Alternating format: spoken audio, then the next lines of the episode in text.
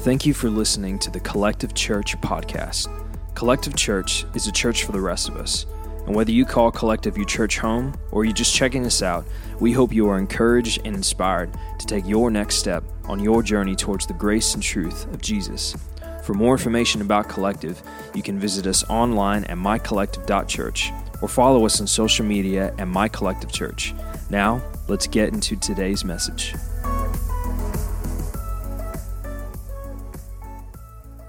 One of my favorite movies of all time is The Sandlot.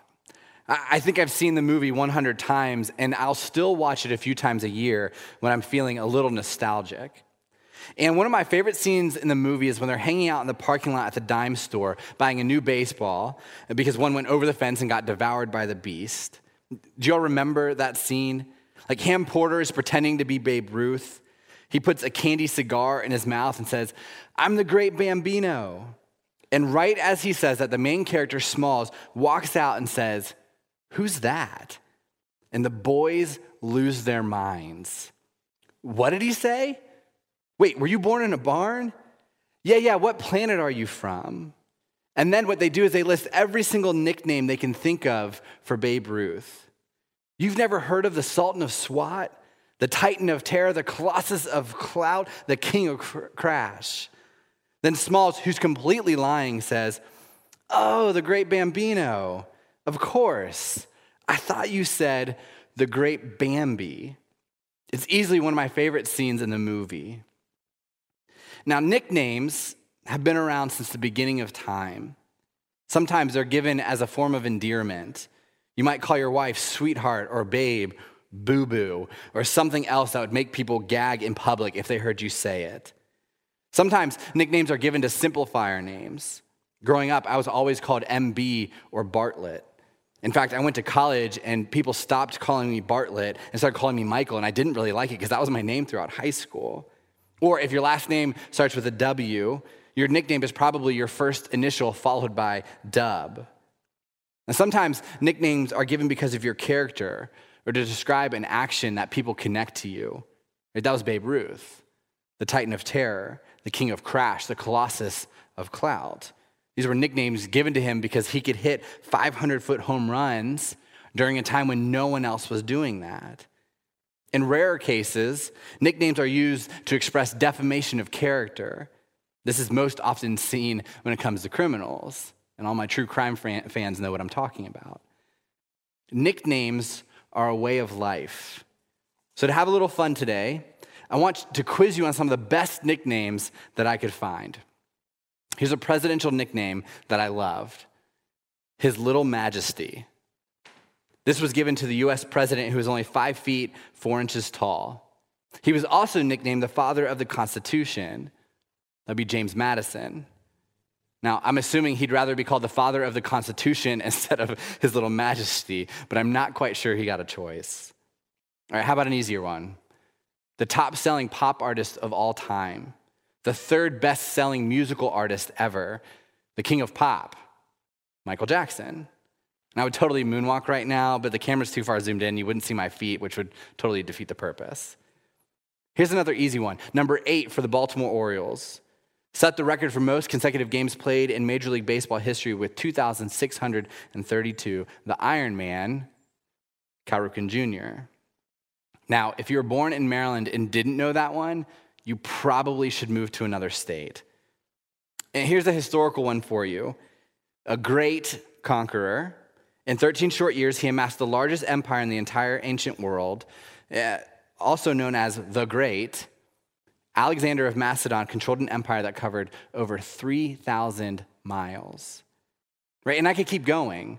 Honest Abe Lincoln, Wayne the Great One Gretzky, Christopher the Notorious B.I.G., Biggie Smalls, or simply Biggie Wallace, Benny the Jet Rodriguez, Barnabas.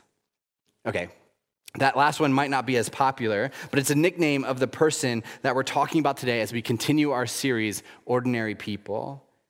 This series is all about people in the Bible that are just like you and me.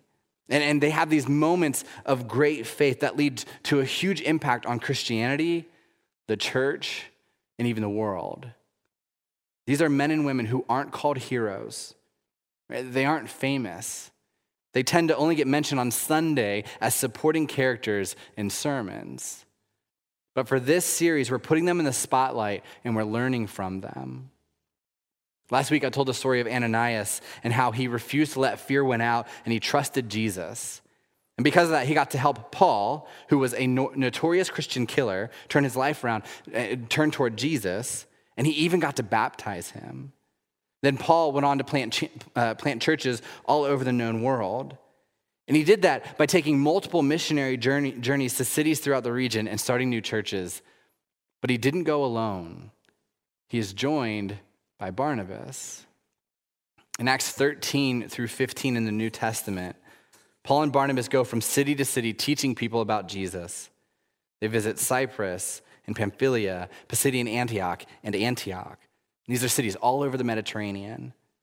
They start churches. They teach pastors how to care for their city. They lead the way in seeking and saving lost people and starting churches that, for people that are far from God, for people who during that time were originally not allowed to follow Jesus. And I said last week that Paul is the reason why you and I get to experience church the way we experience it today. But it wasn't just Paul, it was also Barnabas. But for some reason, Barnabas is talked about like he's the little brother who just so happens to tag along. Like Paul is Batman and Barnabas is Robin. But Barnabas was vital in the early church growing outside of Jerusalem. Barnabas changed the world. But that isn't actually what I want to talk about today. I want to talk about his nickname. You see, before Barnabas goes on these missionary journeys with Paul, we learn about him in Acts 4 a little bit earlier. And this is what it says There was Joseph, the one the apostles nicknamed Barnabas, which means son of encouragement.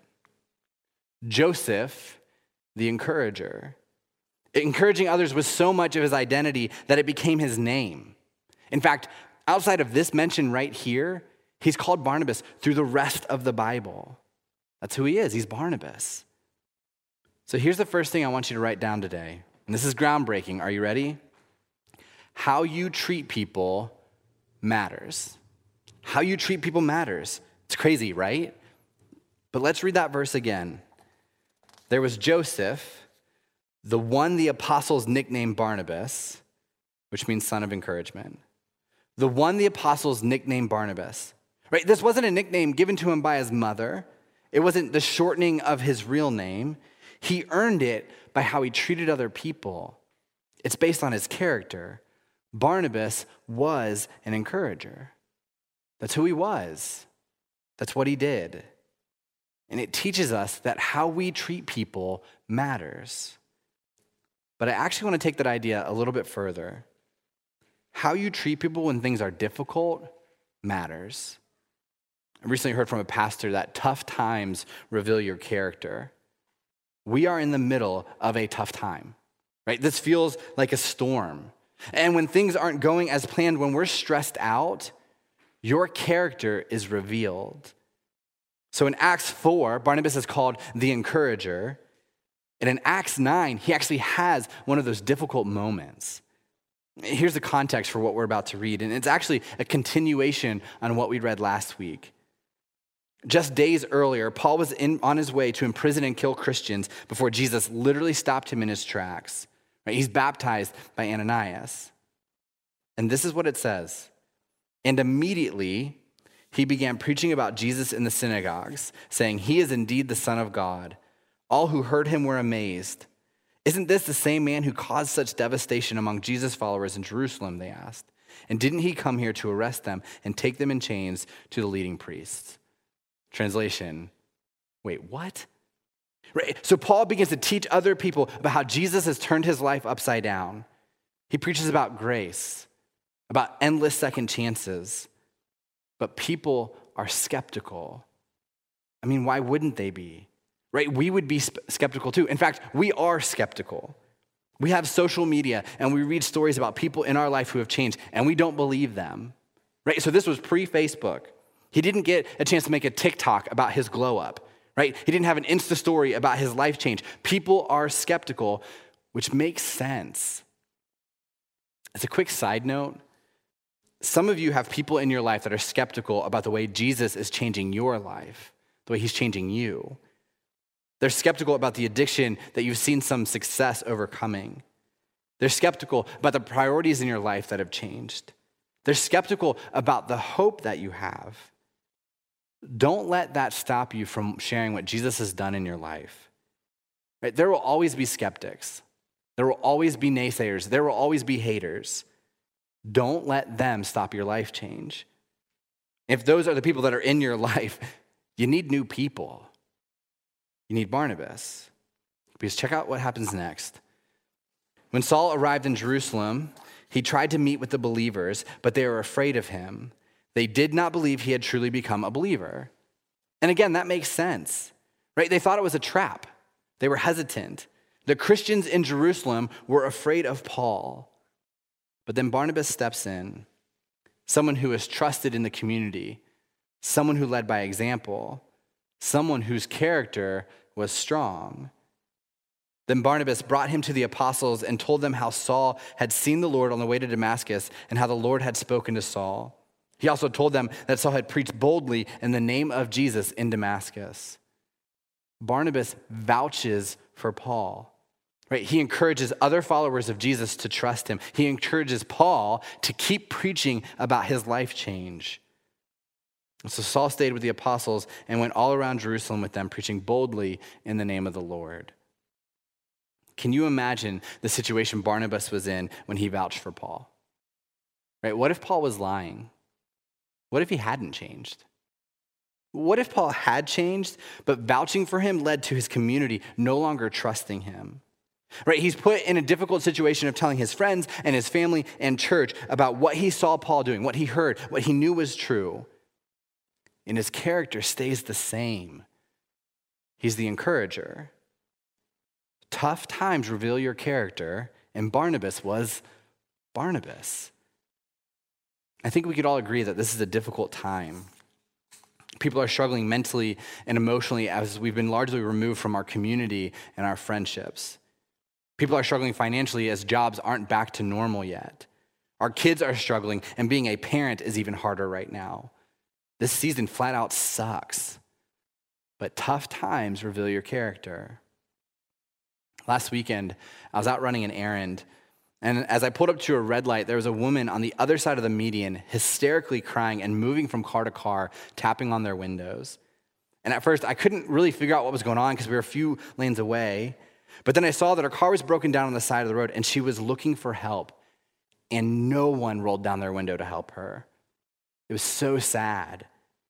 She was afraid. She was helpless. She was just looking for one person to step out of the car and help. And I think she easily walked by 10 cars before one person rolled down their window and pulled over to help her. And here's the deal I know things are scary right now. I know it's a bit nerve wracking, but how you treat people matters, and tough times reveal your character. And this is a tough time. What is your character? So I want you to think about this. If your community had to give you a nickname, what would it be? Let me make that more specific. If you were given a nickname based on your character, what would it be? Not a nickname based on your name, based on what you look like, based on where you're from, but based on how you treat other people in easy times and tough times. What would your nickname be? For Barnabas, it was encourager, right? That's who he was. That's how he approached strangers and friends. That's how he approached his faith. He was an encourager. He didn't give that nickname to himself, it was earned. If you were given a nickname based on your character, what would it be? Would it be something that you're proud of? Would it be a nickname that you'd want other people to know? Would you be shocked by it? Galatians 6 says, A man reaps what he sows. And this is true in every aspect of our lives, especially when it comes to our character. The character that we plant is the character that grows. If you sow honor, you will reap healthy friendships. If you sow transparency, you will reap trust. If you sow courage, you will reap growth. It really is that simple. But the opposite is true as well. If you sow deceit, you will reap broken relationships. If you sow anger, you will reap bitterness. If you sow selfishness, you will reap loneliness. The character we plant is the character that grows. When writing the sermon, I was talking to my wife about this idea that I was going with, and she asked me what I'd want my nickname to be. And so I said, the impaler. I'm just kidding. I told her that the one word that I want to describe me would be leader. I want to be a good leader. And what I really mean by that isn't that I just want to lead people, because it's not really about being in charge. That isn't it at all. The truth is, I want to go first. Now, let me explain. In January, before 2020 decided that it was going to be the worst, I was at a small conference in Florida for pastors in their 30s who were leading rapidly growing churches. And it was a huge honor to be there because they only bring in 15 guys, and I was very clearly the least qualified person there. And one of the speakers talked about leadership, and this is what he said Leaders go first. Leaders go first in leading the way. They don't ask other people what they're unwilling to do. Leaders go first in following Jesus. They read their Bible, they take next steps, they own their growth. Leaders go first in giving. They give 10% and then they grow in their generosity. Leaders go first in emotional health. They have a crew of people that pour into them so that they know their heart is in the right place. Leaders go first in learning. They read, they learn from other pastors, they work on their mind. Leaders go first in mental health. They have a counselor, they rest, they take time to recharge. Leaders go first in vulnerability. They're real, they're honest, they talk about the hard things going on in their own lives, not just hard things. Leaders go first in rhythms. They have regularly scheduled time with their wife, their kids, their friends. And so I want to go first. And listen, I know I'm not perfect at it. Like, I'm not the best leader. I'm not the greatest leader in the world, let alone Frederick. But I am committed to being the leader you need, the leader that God calls me to be, and the leader that goes first in the good times and the bad. So, what do you want your nickname to be? Because here's the good news you get to choose. Right? You get to choose your character. You get to choose who you are. You are ridiculously in charge of how you treat people, how you portray yourself, and what your faith looks like. If you feel like your nickname isn't something to be proud of, you can change it by how you live. It is your choice. Right? If you want to be a great leader, go first. If you want to be an encourager, take time this week and send a short 30 second video to people in your life that need encouragement. If you want to be thoughtful, send dinner to the families in your life that you know are struggling. If you want to be faithful, trust God and take the next step that He's calling you to take. If you want to be fun, throw a party for your neighbors, six feet apart, follow all the rules. If you want to be the Colossus of clout, hit 500 foot home runs. Right? The good news is that it is on you to make that happen. So this week, take one step closer to being the person that you want to be. And listen, I know this comes across as a fun topic because nicknames are fun, right? They're endearing, they're encouraging. But I also know that this isn't as simple as it seems. Because some of you are still carrying the names and words from people in the past that have hurt you, right? You're still holding on to your brokenness. You're still clinging to a version of yourself that you're not proud of. But that doesn't have to be the case. This is one of the beautiful things about following Jesus. When you make decisions to trust him, when you put your faith in him, when you are baptized, you are made new. 2 Corinthians 5 says, This means that anyone who belongs to Christ has become a new person. The old life is gone, a new life has begun. And guess who wrote this? Paul. Paul knows firsthand what it's like to give his old life to, to the past and, and bury that into the ground and be given a new life. Right? And that can only happen because of Jesus. Yes, Ananias and Barnabas played huge roles in the impact that he made, but it was the newness of Jesus that brought him to that point. And part of the beautiful thing about choosing that life, choosing to follow Jesus, is that you get to find out what God says about you, who God says you are. Right? God says that I'm his masterpiece in his workmanship in Ephesians 2. He says I'm established, 2 Corinthians 1. He says that I'm sealed with his promise, John 6. He says I'm redeemed, Colossians 1. He says that I'm more than a conqueror, Romans 6. He says that I'm strong and courageous, Deuteronomy 31. He says that I'm healed and whole, 1 Peter 2. He says I'm forgiven and free, 1 John 1. He says that I'm loved, John 15. He says that I am made new, 2 Corinthians 5. He says, I am worth it all, John 3. So if you don't know where to begin when it comes to a nickname, start with what God says about you. Choose that as your character. Choose that as who you want to be in the easy times and the difficult times, and choose to live that out this week. Take one step closer to being the person that God calls you to be. Let's pray. God, thank you um, ultimately that we don't have to choose um, these labels, these nicknames for ourselves. God, that you call us um, to, to live a certain life. God, that you tell us that we're worthy, that you tell us that we're loved, that you tell us that we're more than conquerors. God, you tell us that we're brave and courageous. God, you tell us that we're kind and that we're good.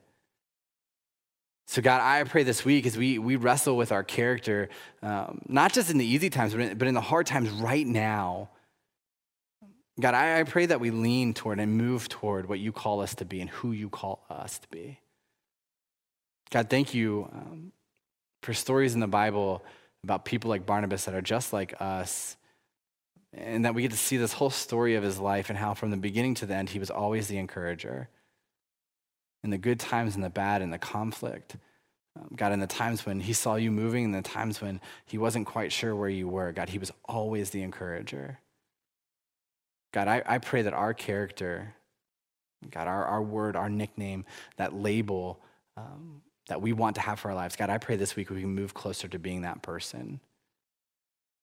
God, ultimately, I pray this week that we can move a little bit closer to you God, so that we know that even in the tough times, even when we're struggling, even when we're not quite sure who we are, um, God, we know that we're loved. God, we know that we're redeemed. God, we know that we can be forgiven.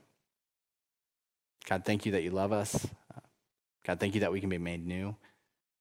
God, I just pray this week that we can kind of live in that moment and be that person, move a little bit closer to being the person that we want to be. God, we love you and pray these things in your name. Amen.